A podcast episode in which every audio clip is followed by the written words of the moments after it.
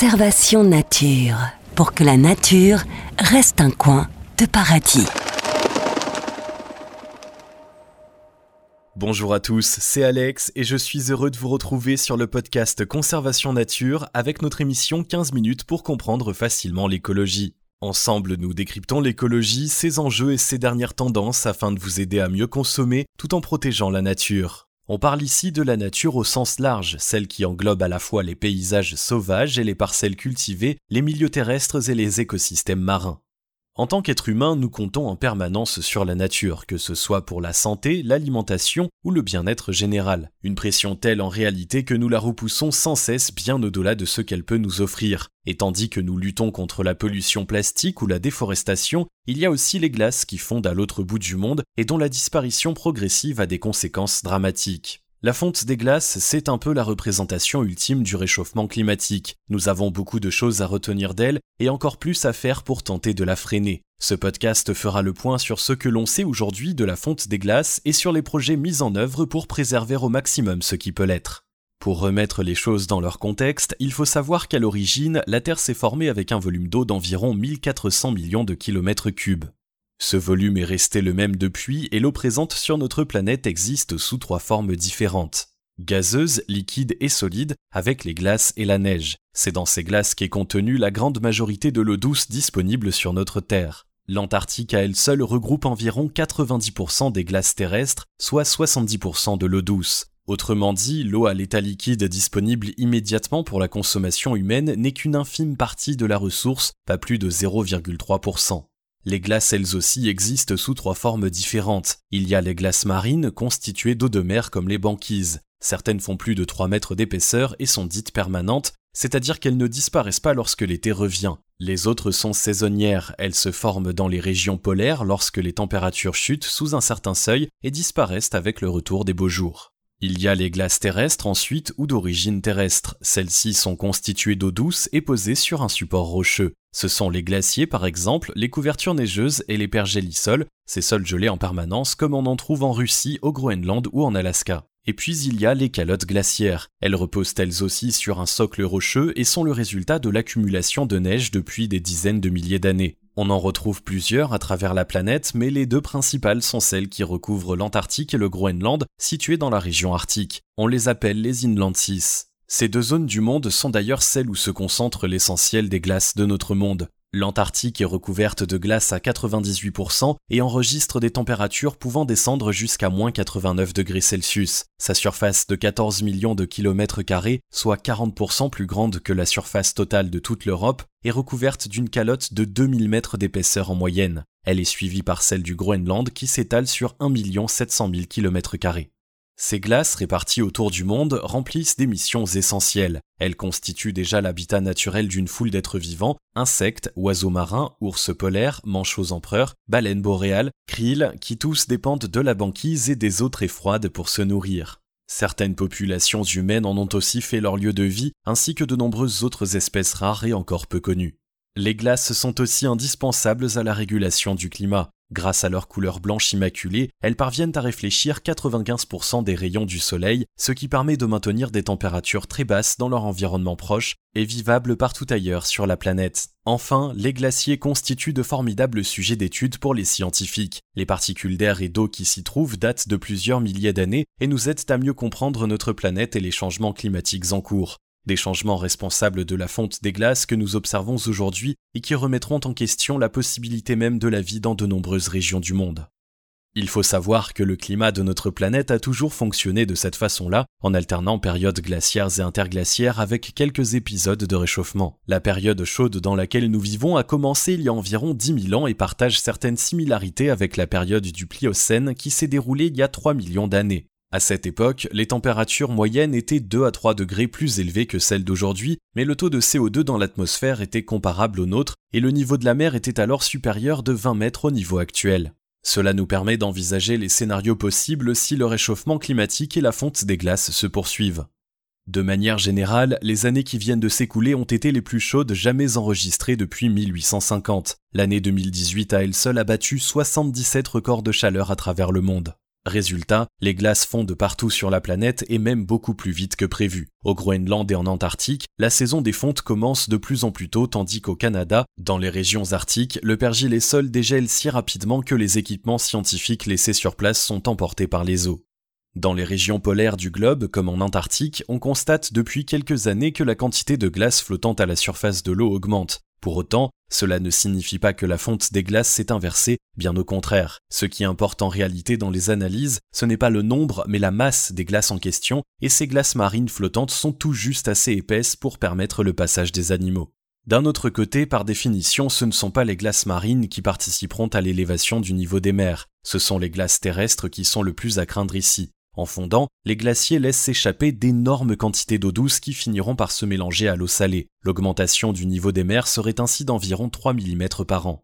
Bien sûr, le phénomène est en partie naturel, mais le réchauffement climatique l'a accéléré et généralisé. Les zones jusque-là épargnées comme l'Antarctique commencent à subir les conséquences de la hausse des températures. Les glaces fondent et s'écoulent à la fois par le haut sous l'effet des températures, mais aussi par le bas, puisque l'eau des océans s'est elle aussi réchauffée. Autrement dit, les effets du changement climatique ont largement dépassé les frontières des seuls pays émetteurs de gaz à effet de serre. L'Antarctique, qui n'accueille pourtant aucune population humaine permanente, a gagné près de trois degrés Celsius en cinquante ans, tandis qu'en Arctique, le réchauffement global est deux fois plus important que sur le reste de la planète. Et le phénomène se poursuit encore, d'autant plus préoccupant que l'on estime aujourd'hui que le réchauffement mondial pourrait dépasser les cinq degrés Celsius.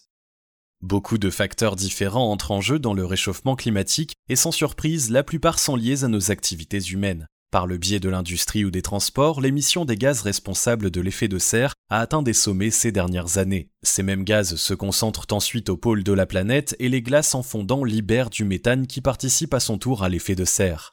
Et puisque la quantité de glace diminue, c'est aussi leur capacité à absorber les rayons du soleil qui diminue proportionnellement. Alors, les océans se réchauffent et réchauffent par la même occasion les glaces avec lesquelles ils sont en contact. Les eaux de l'Arctique ont ainsi gagné deux virgule cinq degrés depuis mille huit cent soixante-dix. Dans un autre registre, la déforestation participe aussi largement à la fonte des glaces puisqu'elle nous prive chaque année de milliers d'arbres capables de réguler les températures. Pour gagner du temps, les industries ont généralement recours à l'agriculture sur brûlis, qui consiste à défricher la terre par le feu et qui provoque d'immenses incendies dont les fumées toxiques participeront à l'effet de serre. De cette manière, l'atmosphère se réchauffe et l'air devient plus sec, ce qui favorise le départ des feux de forêt qui contribueront encore plus au réchauffement climatique. En Tanzanie par exemple, la déforestation a engendré un assèchement autour du Kilimandjaro qui s'est traduit par une très nette diminution de l'apport en neige. Résultat, les glaciers y sont en recul et l'on estime qu'ils pourraient avoir totalement disparu d'ici à deux mille trente. Mais le réchauffement climatique ne fait pas tout. Ces dernières années ont aussi été marquées par des conditions anticycloniques inhabituelles qui ont chassé les nuages, facilité le passage des rayons du soleil et empêché la formation de neige. Plus de la moitié de la glace perdue dans le Groenland en deux mille dix-neuf est due à ce phénomène. Et forcément, qui dit fonte des glaces dit élévation du niveau des mers. Selon les scénarios les plus extrêmes, le dégel total du Groenland et de l'Antarctique conduirait à une élévation du niveau des mers de près de soixante-dix mètres. Toutefois, une élévation des eaux de quelques dizaines de centimètres suffira déjà pour que de nombreuses régions du monde deviennent inhabitables. Engloutissement des villes côtières telles que New York, Tokyo, Shanghai, disparition de la plupart des zones humides essentielles pour la biodiversité, migration de plus de la moitié de la population avec les conséquences économiques associées. D'ici la fin du siècle, une élévation du niveau des mers de seulement dix-sept centimètres pourrait frapper directement près de quatre cents millions de personnes. D'ailleurs, la fonte des glaces n'est qu'en partie responsable de la montée des eaux. Le réchauffement global des températures entraîne aussi l'augmentation du volume des mers à travers ce que l'on appelle la dilatation thermique. D'autre part, même si les mers et les océans se remplissent toujours davantage, on constate qu'ils perdent dans le même temps leurs propriétés chimiques initiales. Ils deviennent plus acides, l'oxygène s'y fait de plus en plus rare, et les zones mortes se propagent petit à petit, avec des conséquences catastrophiques pour la pêche, mais surtout pour une infinité d'écosystèmes marins comme les coraux. Et puisque les eaux se réchauffent et que d'énormes quantités d'eau douce se mélangent à l'eau salée, ce sont aussi les courants marins qui se modifient. Pourtant, les courants chauds de surface et les courants froids des profondeurs qui circulent partout à travers la planète jouent un rôle essentiel dans le transport des nutriments et dans la régulation du climat. Ce sont eux qui redistribuent l'énergie solaire de manière égale tout autour du globe, à l'image du Gulf Stream qui amène la chaleur des tropiques jusqu'en Europe et nous permet de profiter d'un climat doux. À l'inverse, l'affaiblissement des courants océaniques que l'on observe déjà aujourd'hui entraînera d'importantes modifications climatiques. Des températures plus élevées en Amérique centrale, des températures plus basses en Europe de l'Ouest, mais aussi des canicules marines dévastatrices pour les écosystèmes et des catastrophes naturelles plus fréquentes. Beaucoup de personnes fuient déjà leurs terres en Asie et dans les îles du Pacifique, et l'on estime que le monde devrait compter cent quarante millions de réfugiés climatiques d'ici à deux mille cinquante. Plus près des terres, la banquise se fait de plus en plus fine et a du mal à accueillir la vie. Les arbres et les buissons verdissent déjà les régions arctiques et bon nombre d'animaux se voient forcés de migrer vers des territoires inconnus et d'entrer en compétition avec les espèces déjà présentes sur place, y compris les hommes. Avec les zones de chasse qui diminuent année après année, les populations d'ours polaires fondent elles aussi à vue d'œil, mettant en danger d'autres êtres vivants comme la mouette ivoire dont le régime alimentaire est étroitement lié à celui du mammifère. D'ici la fin du siècle, les colonies de manchots empereurs pourraient ainsi perdre quatre-vingt-treize pour cent de leurs effectifs à cause de la dislocation des glaces. Celle-ci remet aussi en question les activités des populations autochtones qui en ont besoin pour se déplacer, pour chasser ou pour arrimer leurs bateaux. Ces dernières années par exemple, la banquise trop fine autour de la mer de Bering entre la Russie et l'Alaska a régulièrement empêché l'atterrissage des avions de ravitaillement pour les populations. Quant aux glaciers, la majorité sont aujourd'hui impactés négativement par le réchauffement climatique, y compris dans les vallées de plus haute altitude. En plus de participer à la montée des eaux, leur fonte réduit considérablement la réserve d'eau douce disponible sur la planète. Les glaciers de l'Himalaya notamment alimentent les rivières dont dépendent près de deux milliards de personnes, que ce soit pour la consommation, l'alimentation ou la production d'énergie. Plus inquiétant encore, l'effet de serre responsable de la fonte des glaces semble ne pas avoir encore atteint son maximum. En se réchauffant ou en fondant, les mers, les glaces ou les pergélisols autour du globe libèrent le C O deux jusque-là emprisonné. Certains scénarios prévoient que la fonte de ces sols gelés en permanence pourrait relâcher plusieurs centaines de gigatonnes de carbone dans l'atmosphère d'ici à deux mille cent.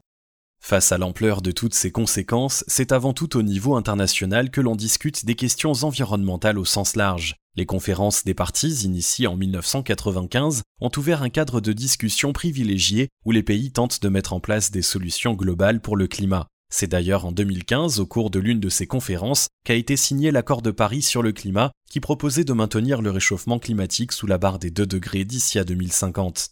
Malheureusement, l'objectif semble de plus en plus difficile à tenir alors que d'autres projets se mettent en place. Certains chercheurs ont évoqué l'idée d'utiliser des canons à neige pour stabiliser les glaciers, de construire un mur sous-marin pour limiter le contact entre la glace et les eaux chaudes, ou bien de pomper le C O deux des eaux de surface pour le rejeter en profondeur. Des projets intéressants sur la forme, mais qui posent certains problèmes en termes de consommation d'énergie ou de préservation de la biodiversité. De manière plus concrète, la fonte des glaces est intimement liée à la hausse des températures et l'Union européenne s'est engagée à devenir un véritable leader dans la lutte contre le réchauffement climatique. Le cadre d'action en matière de climat et d'énergie, approuvé en deux mille quatorze, s'est notamment concentré sur la période deux mille vingt et un à deux mille trente à travers une série d'objectifs ambitieux tels que la réduction des émissions de gaz à effet de serre d'au moins quarante pour cent d'ici deux mille trente par rapport aux années quatre-vingt-dix.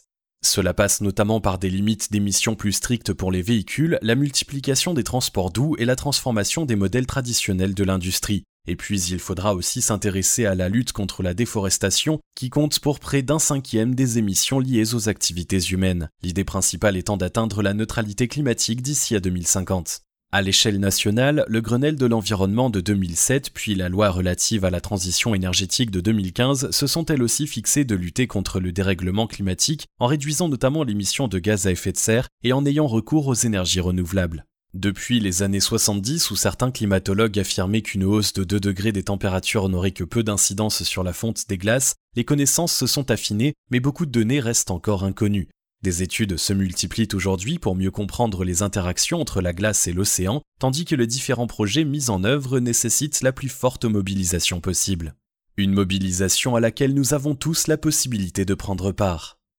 Mis bout à bout, les petits gestes individuels sont tout aussi indispensables que les solutions à grande échelle. Un réfrigérateur réglé à la bonne température, des ampoules à économie d'énergie plutôt que des ampoules classiques, un radiateur utilisé raisonnablement, et ce sont déjà beaucoup d'émissions liées à la consommation d'énergie qui diminue et tout autant de gaz à effet de serre en moins. Du côté de nos comportements d'achat, on limitera au maximum les produits à usage unique, les emballages et tout ce qui est susceptible de générer des déchets. On retrouvera dans le même temps le plaisir de se fournir en fruits et légumes de saison chez des producteurs locaux pour éviter les pollutions liées au transport, et puis l'on apprendra à diminuer sa consommation de viande. À titre d'exemple, La production d'un seul kilo de bœuf génère autant de gaz à effet de serre qu'un trajet en voiture de soixante-dix kilomètres et il est possible d'économiser jusqu'à trois tonnes d'émissions par foyer et par an en ne mangeant de la viande que trois fois par semaine. Bien évidemment, on abandonne aussi l'utilisation systématique de la voiture. Pour les trajets en ville de quelques kilomètres seulement, les transports en commun, la marche ou le vélo sont tout aussi pratiques, beaucoup moins polluants et meilleurs pour la santé. De quoi limiter aussi sa consommation de médicaments qui est une importante source de pollution des eaux et des sols.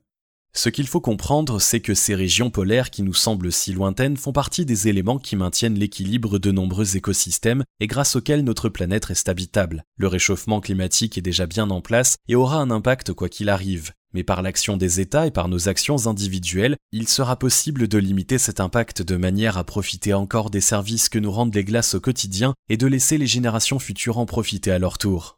Merci d'avoir écouté ce nouvel épisode, j'espère qu'il vous a plu. Si c'est le cas, n'hésitez pas à nous suivre sur les réseaux sociaux et à faire un tour sur notre site internet conservation tiret nature point f r pour connaître les prochains sujets. Vous y trouverez notamment de nombreux articles sur l'écologie, la nature et la protection de l'environnement. À très bientôt.